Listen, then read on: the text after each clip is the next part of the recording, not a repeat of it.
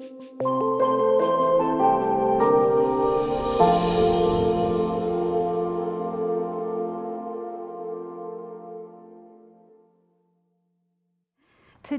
is the last sermon in our series, The Worth of Worship.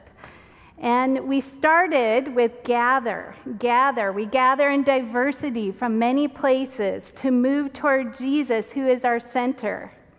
And we proclaim, we proclaim what really matters Jesus and the work he has done. And then we respond. We respond with all of ourselves that he is worthy. Today, we are the invitation. We are sent to be the invitation. So I get excited anytime I open my mail and receive something like this that looks like an invitation. So it, it denotes anticipation for a great event. And you know, when I, we were engaged not so long ago in 1994, the decisions around invitations were critical for me. I spent a whole lot of time looking at different cards, the weight of the paper, the color, the texture, the font, and the script. Uh, it was so important. The layout, of course, the size, though, of the card really mattered. We ended up paying extra postage so we could send the larger invitations. Yes. All of this really mattered because I felt our invitation helped to set the stage for our wedding, which was traditional, and it was floral, and it was formal. So, you know, it used to be back in the day, they sent little cards inside the invitations with a stamp on it, where you sent it back and RSVP'd for the weddings. And now I'm seeing several that request that you RSVP online from sites like theknot.com. Not so long ago, I even received a whole wedding invitation by text. that was uh, really a new one for me. but you know, it conveyed all the important information and we showed up where we needed to be. So, whether it's by text or a fancy invitation, in, uh, card, invitations are critical for weddings or uh, parties. So we know where to be and what to bring. So, at the heart of our text today in Revelation 22 is an incredible invitation. But the passage starts with a sense of urgency. The voice of the angel says, Do not seal up the words of this prophecy, for the time is near. Earlier in the Old Testament, Daniel was told in his prophecies that they would be secret and sealed for the end of time.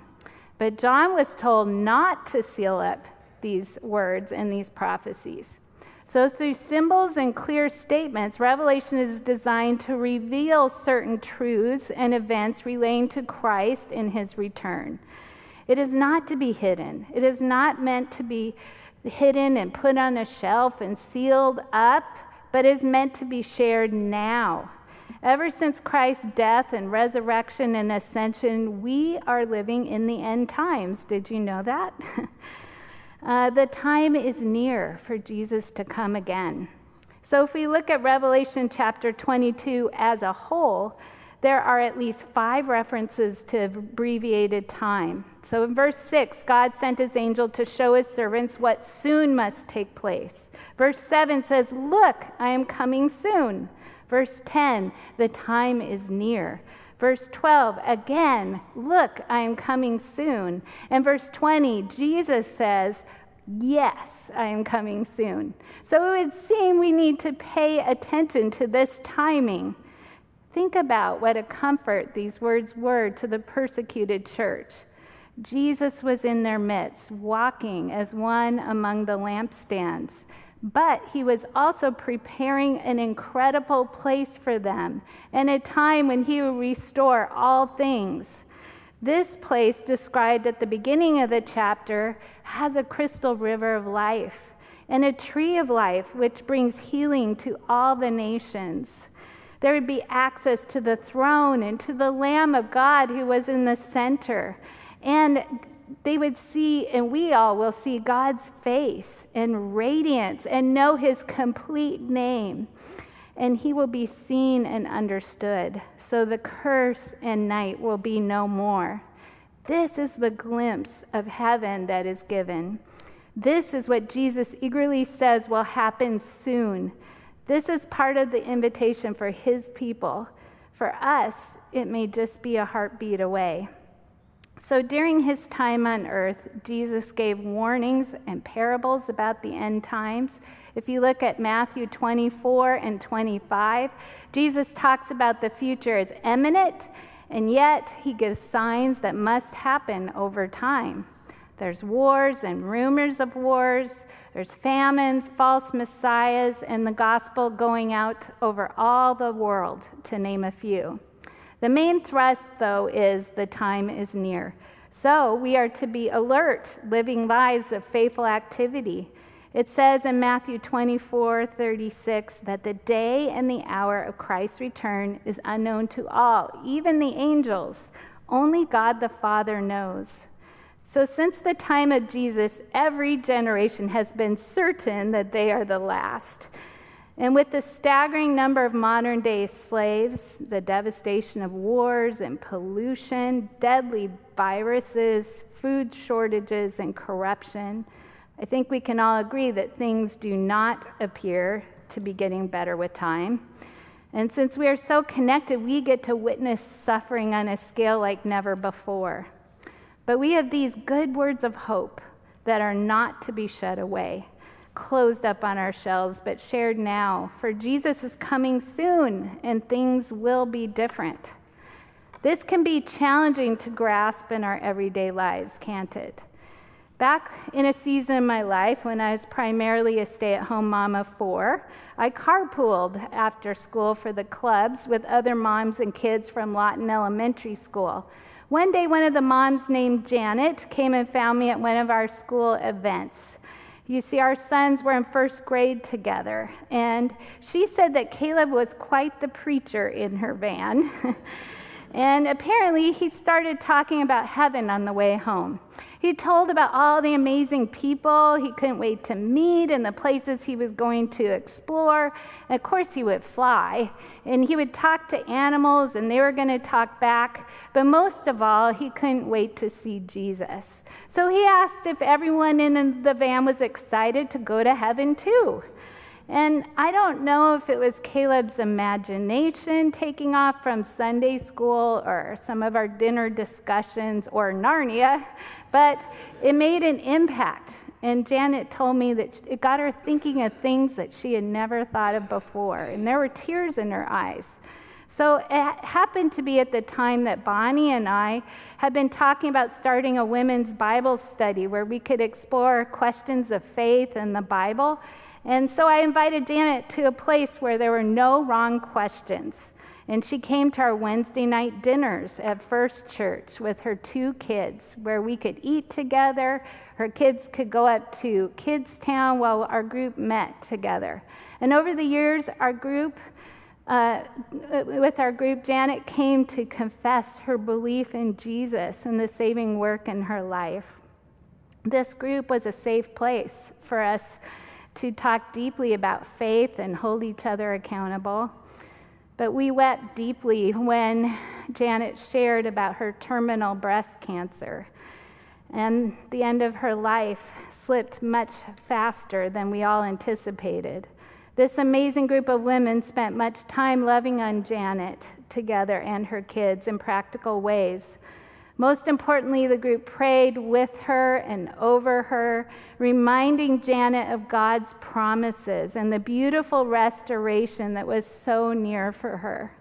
She did not complain, but reflected a joy even in those very difficult days. So, knowing our days are short and holding this truth from Scripture, that Christ could return any hour of any day, how are we to live? Being part of this awesome invitation, we need to be clear on what we are to do and not to do. Verse 11 says, Let the wrong keep doing wrong, and the filthy still be filthy. That sounds harsh. Verse 15 gives a list of who is on the outside of the heavenly city. Uh, notice, along with murderers and spellcasters and sexually immoral, are those who love to tell lies. That's a little closer to home. so, what are we to make of this? Those who are bent toward what is wrong are going to continue to pursue their ways regardless of what we say or do. So let them. Don't waste precious time and energy trying to persuade them when they do not desire truth. How can we expect people who do not have the Holy Spirit to live like they do? The transformation that leads to behavior modification is God's work, not ours. It's clear here that we are not called to judge. According to Revelations, that's Christ's work. Ever since Adam and Eve ate from the tree of knowledge of good and evil, we have confusion about what is God's work and what we were created to do. And much harm has been done in the name of religion. It's not our job to change lives, to pursue or convince. Again, this is the work of the Holy Spirit. But this takes real discernment, doesn't it? so, what is our work?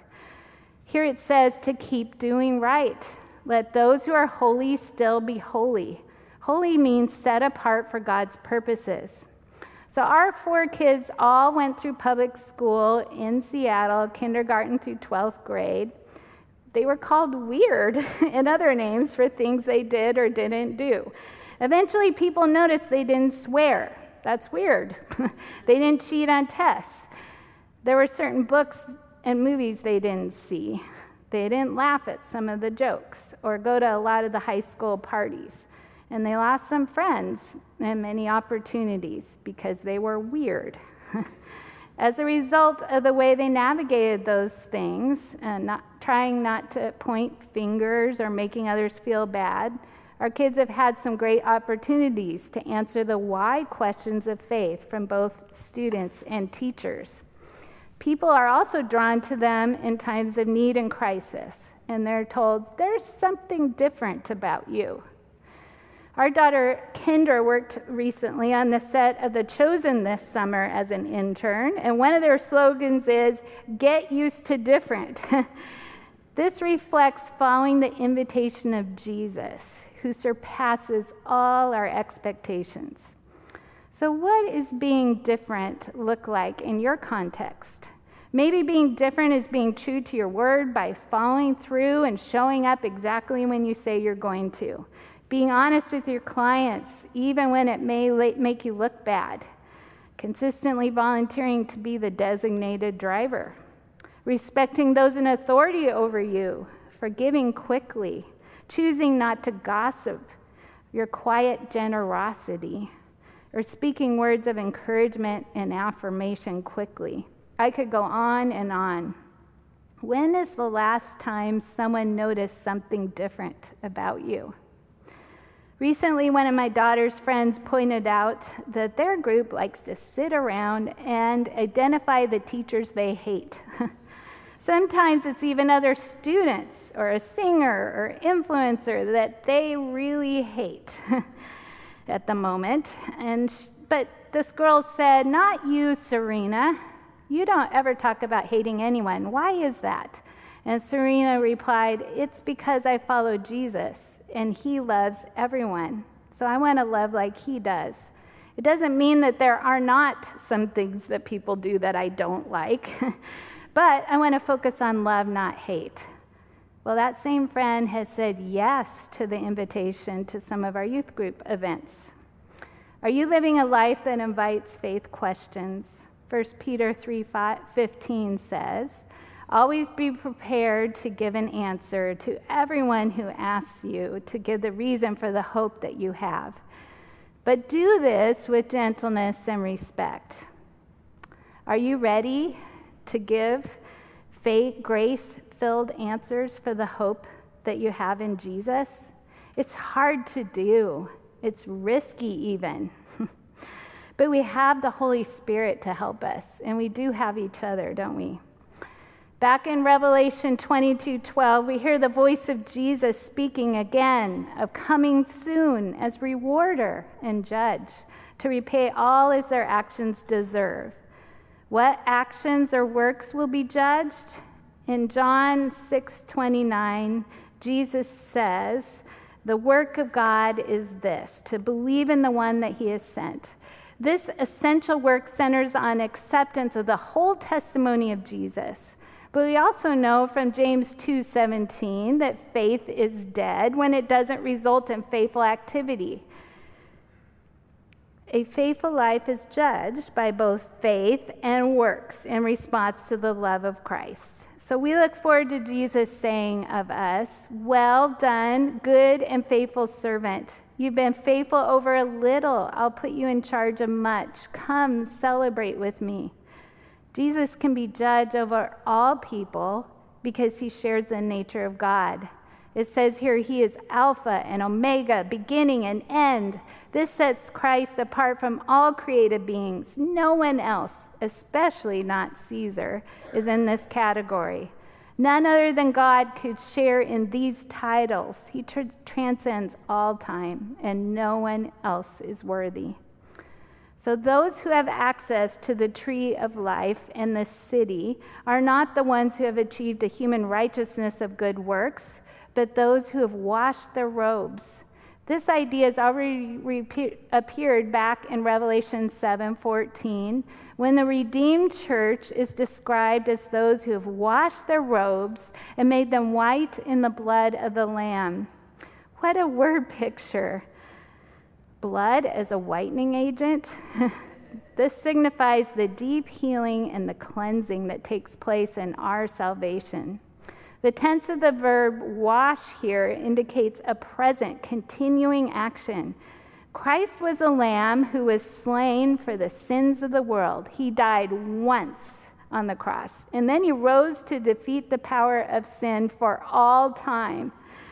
This same blood that cleansed the disciples' sins has not lost its cleansing power for us and for those who come after us, for all who believe and receive forgiveness today. Washing our robes also symbolizes sanctification, which is the perfecting grace of God at work in us throughout our lives as believers. The Holy Spirit's presence after our conversion cleanses our hearts and empowers us to witness and to serve.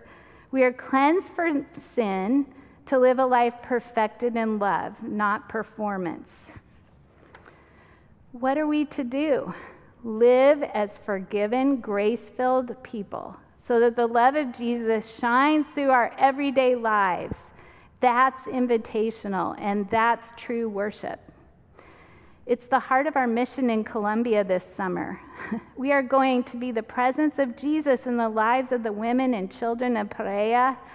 Most, more importantly than any of the English words we're going to teach or the business concepts that, that we put put across, the crafts or the games played with the children, uh, are the reminders of Jesus, the tangible reminders that Jesus sees them, that he hears what really matters to them, that he cares about their needs. We also get to receive the love of Jesus through them. And together, all of us, including you, get to share in God's grace. Revelation reminds us about who is initiating the heavenly invitation through the pictures and symbols we are given of Jesus. Remember, we started the chapter with Jesus, the Lamb of God, at the center of the throne of God. Now, Jesus is the root and descendant of David. The root speaks to his divinity, existing way before David as creator and descendant coming from David as man. Jesus fulfills all Davidic prophecies of a kingly reign that will not end. Jesus is fully God and fully man. The scope is also cosmic. Jesus is the bright and morning star. Before the faintest sign of dawn, a tiny star is a reminder that the night will end. The star pulls the morning sun behind it. It's the beginning of a bright new day. And now the Spirit and the bride are part of this invitation saying, Come. It's spoken in the present tense. Means, it means an action that continues. It is to be actualized in the present. It is a word heard now. Who is this bride?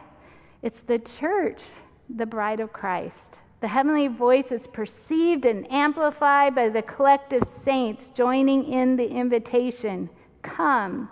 Revelation has consisted of important action verbs like hear, look, and write, along with wake up, remember, turn, and keep. At the book's closing, the word is come. The one who hears it is someone other than the Spirit or the bride, who is expected to say it too, joining in the expanding circle and turning up the volume, increasing the momentum of the influence here on earth. Come, come. At this far end of the vision, there's participation and even vocation. A vision of vocation is explicit, complete with a commission to be sent to the nations on a mission of healing in the world. The Spirit says, Come.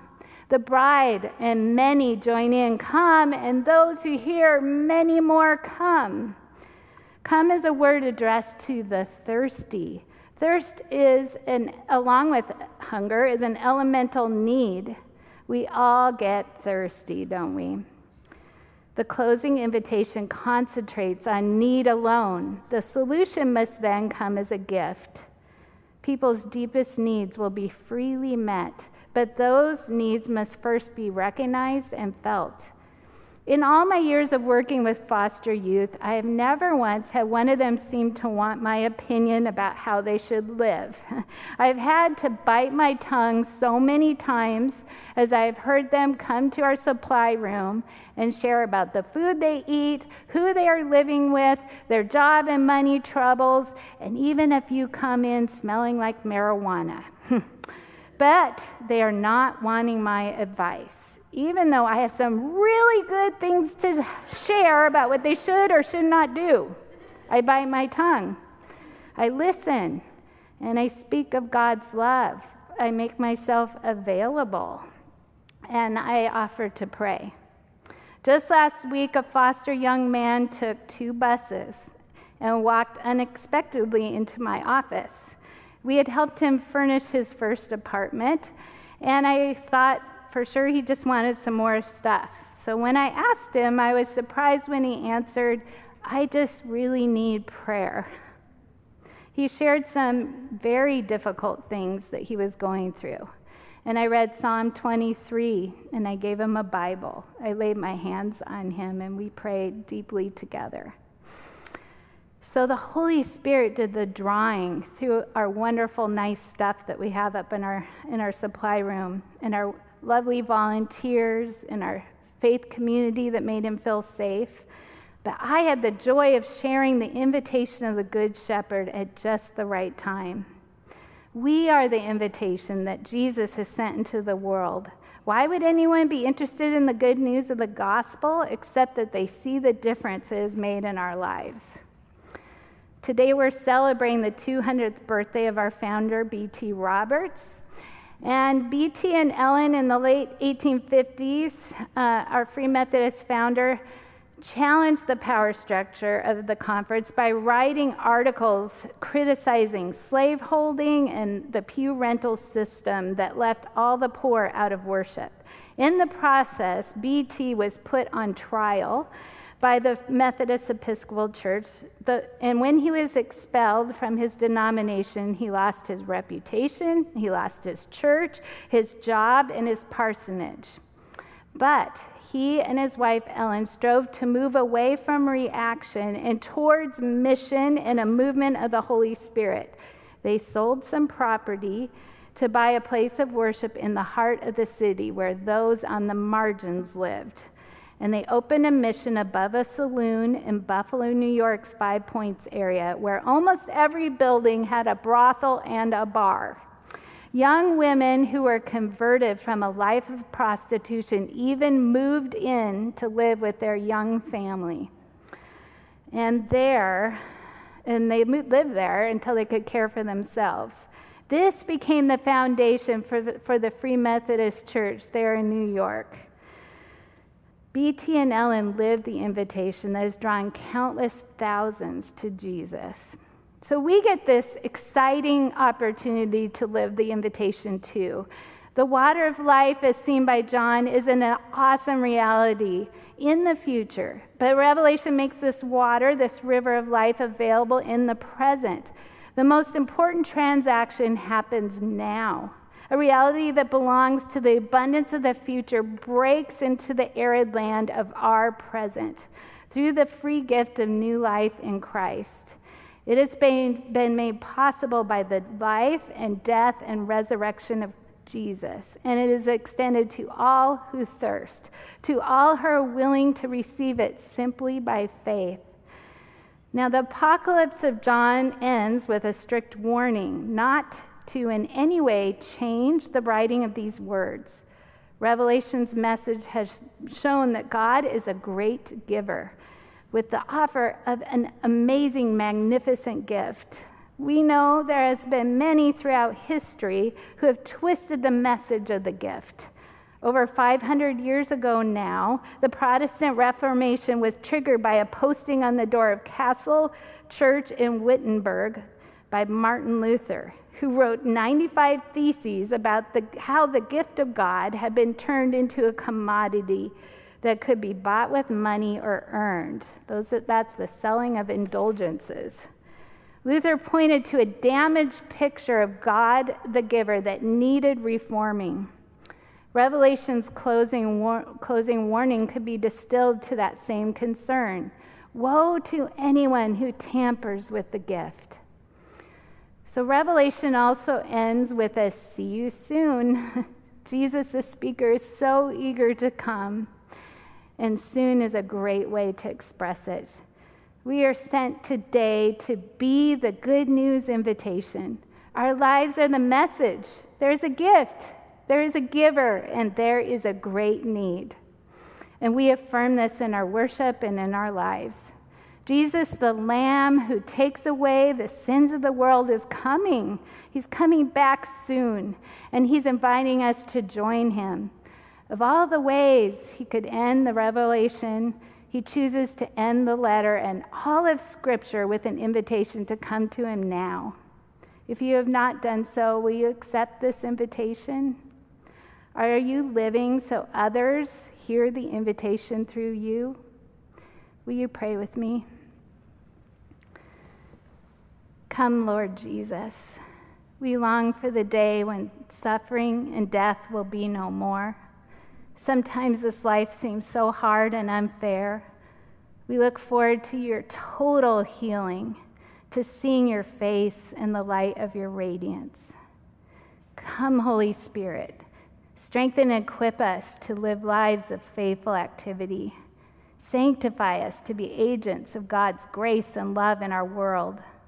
Open our eyes to opportunities to share Jesus and allow our lives to amplify the gospel invitation as we trust in your timing.